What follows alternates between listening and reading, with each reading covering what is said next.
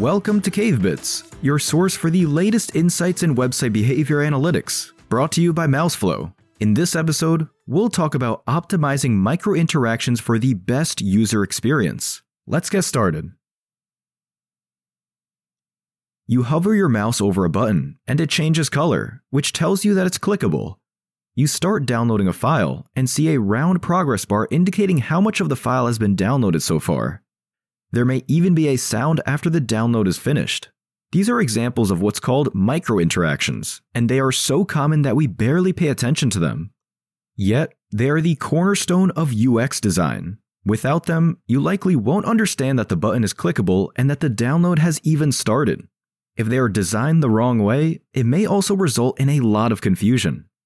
To give a formal definition, a micro interaction is a trigger feedback pair where the trigger is an event initiated either by the user or by the system itself, while the feedback is always given by the system to the user and is usually visual or audible. Why are micro interactions so important for UX? One can say that the user's experience of a website, for example, consists of three main parts what the website is about or what it actually does, how it's structured, think user journey, and the micro interactions. All these parts are equally important. Yes, equally, because broken microinteractions would likely result in user frustration and make the website difficult to use. Also, a broken or not thought out microinteraction can result in a lot of confusion and doubt for the user. Imagine you're editing a document, you click the save button, and nothing happens, at least visually. In fact, your document has been saved, but the system doesn't give you any indication. In UX design, people call that system feedback of it. No pop ups, no saved two seconds ago in some status bar. Nothing. That'll make you worry, won't it? It also makes the system untrustworthy. You would likely use trust in the website or the tool that you are using and look for an alternative. Or, say, you open a document and try to move the scroll bar down to go to the end, but the page doesn't move. Pretty annoying. And that's also another broken micro interaction that does not match what you expect it to do or behave like you thought it would. Not all micro interactions are there just for the sake of a better UI. Some, such as scrolling, are a part of core functionality of the product. But let's stop telling grim stories of broken things and take a look at an example of a better user experience related to micro interactions. Say you filled in a form to download some report, and instead of, we've sent the report to your email, you get, we've emailed you the report, but you can also click this button to access it immediately. That's a micro interaction optimization that tries to remove an unnecessary step of the user having to go to their email to fetch it there. Instead, they get direct access to the report, which in turn makes their experience more delightful. And the vendor who is distributing the report has likely improved their conversion rate with this micro interaction adjustment, because now users don't get lost trying to open their email first and then being distracted by something in their inbox other than the report. That's a win win. And that's just a few examples of how making sure that the right micro interactions are in place and optimizing them ensures a good user experience. And through that, higher conversion rates, happier users, and a flourishing business. Designing and analyzing micro interactions.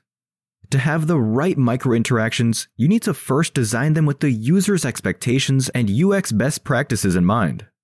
And then continuously optimize them based on an understanding of how users are interacting with your website. That means that a lot of analysis should go into how each and every micro interaction works. To effectively analyze micro interactions, it's important to use a combination of both quantitative and qualitative methods. Quantitative data can provide a broad understanding of user behavior and give you an idea of what the users are doing. Qualitative data, on the other hand, can provide a more detailed understanding of individual user experiences and give an idea about why the users are behaving the way they are. The two approaches that can help are user testing and behavior analytics. User testing is a qualitative approach that allows you to test micro interactions with real users to get feedback and users' thoughts, mood, expectations, etc., while interacting with them. User testing tools such as Userlytics are invaluable in the early stages of feature development, as they can get you very detailed feedback on each and every micro interaction. If you are not familiar, Userlytics is a full scale usability and UX research and testing platform that allows researchers to conduct a wide range of industry leading UX testing methodologies, including moderated, unmoderated, and quantitative testing.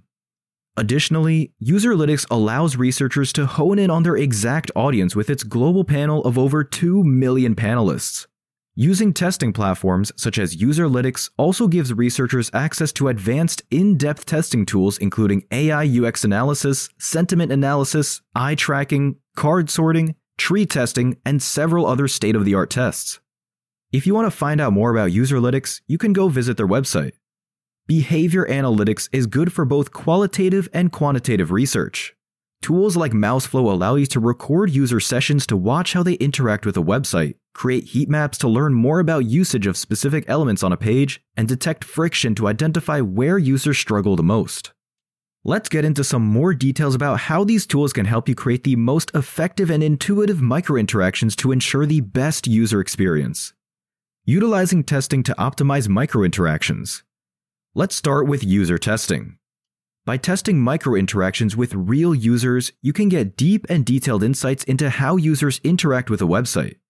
One of the main advantages of user testing is the ability to ask in depth questions and receive detailed answers, and clarify something if necessary.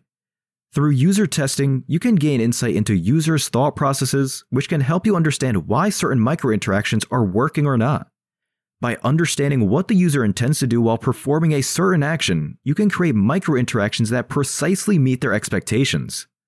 Micro interactions are also used to provide users with context, where they are in their journey and what they should be expecting. By reducing cognitive load and giving users this understanding, you ensure that they can make informed decisions about how to proceed. User testing allows you to ask all the right questions about users' understanding of where they are and what they think they're supposed to do at this stage, and observe what they are doing. This knowledge is impossible to obtain through any other means, and it allows you to fine tune the micro interactions to guide them in the right direction. Using behavior analytics to improve micro interactions on your website. Another way to analyze micro interactions is through relying on behavior analytics. Tools like Mouseflow provide you with user session recordings and heat maps so that you can look at how the user interacts with your website. Some, like Mouseflow, also have additional functions such as user feedback surveys as well as form and funnel analytics. The most obvious way to utilize behavior analytics would be to use heat maps to identify elements where users have experienced click rage, clicking multiple times on the same element. Click rage usually indicates that something is wrong with the element, Either users expect it to be clickable while it's not, or maybe the feedback triggered by clicking on it doesn't match their expectations. After identifying elements where click rage happened, you can watch the session recordings with click rage on these elements and discover what exactly the users did and what went wrong for them. Click rage is an example of website friction, but there are others, such as click error, when a JavaScript error is fired upon clicking a button, even though visually everything works fine, or speed browsing, when the user scrolls the page rapidly, apparently hoping to find something that they didn't find on the top of the page. Mouseflow indicates six distinct types of friction events and calculates a friction score for your page or the whole website to give you a benchmark from your industry.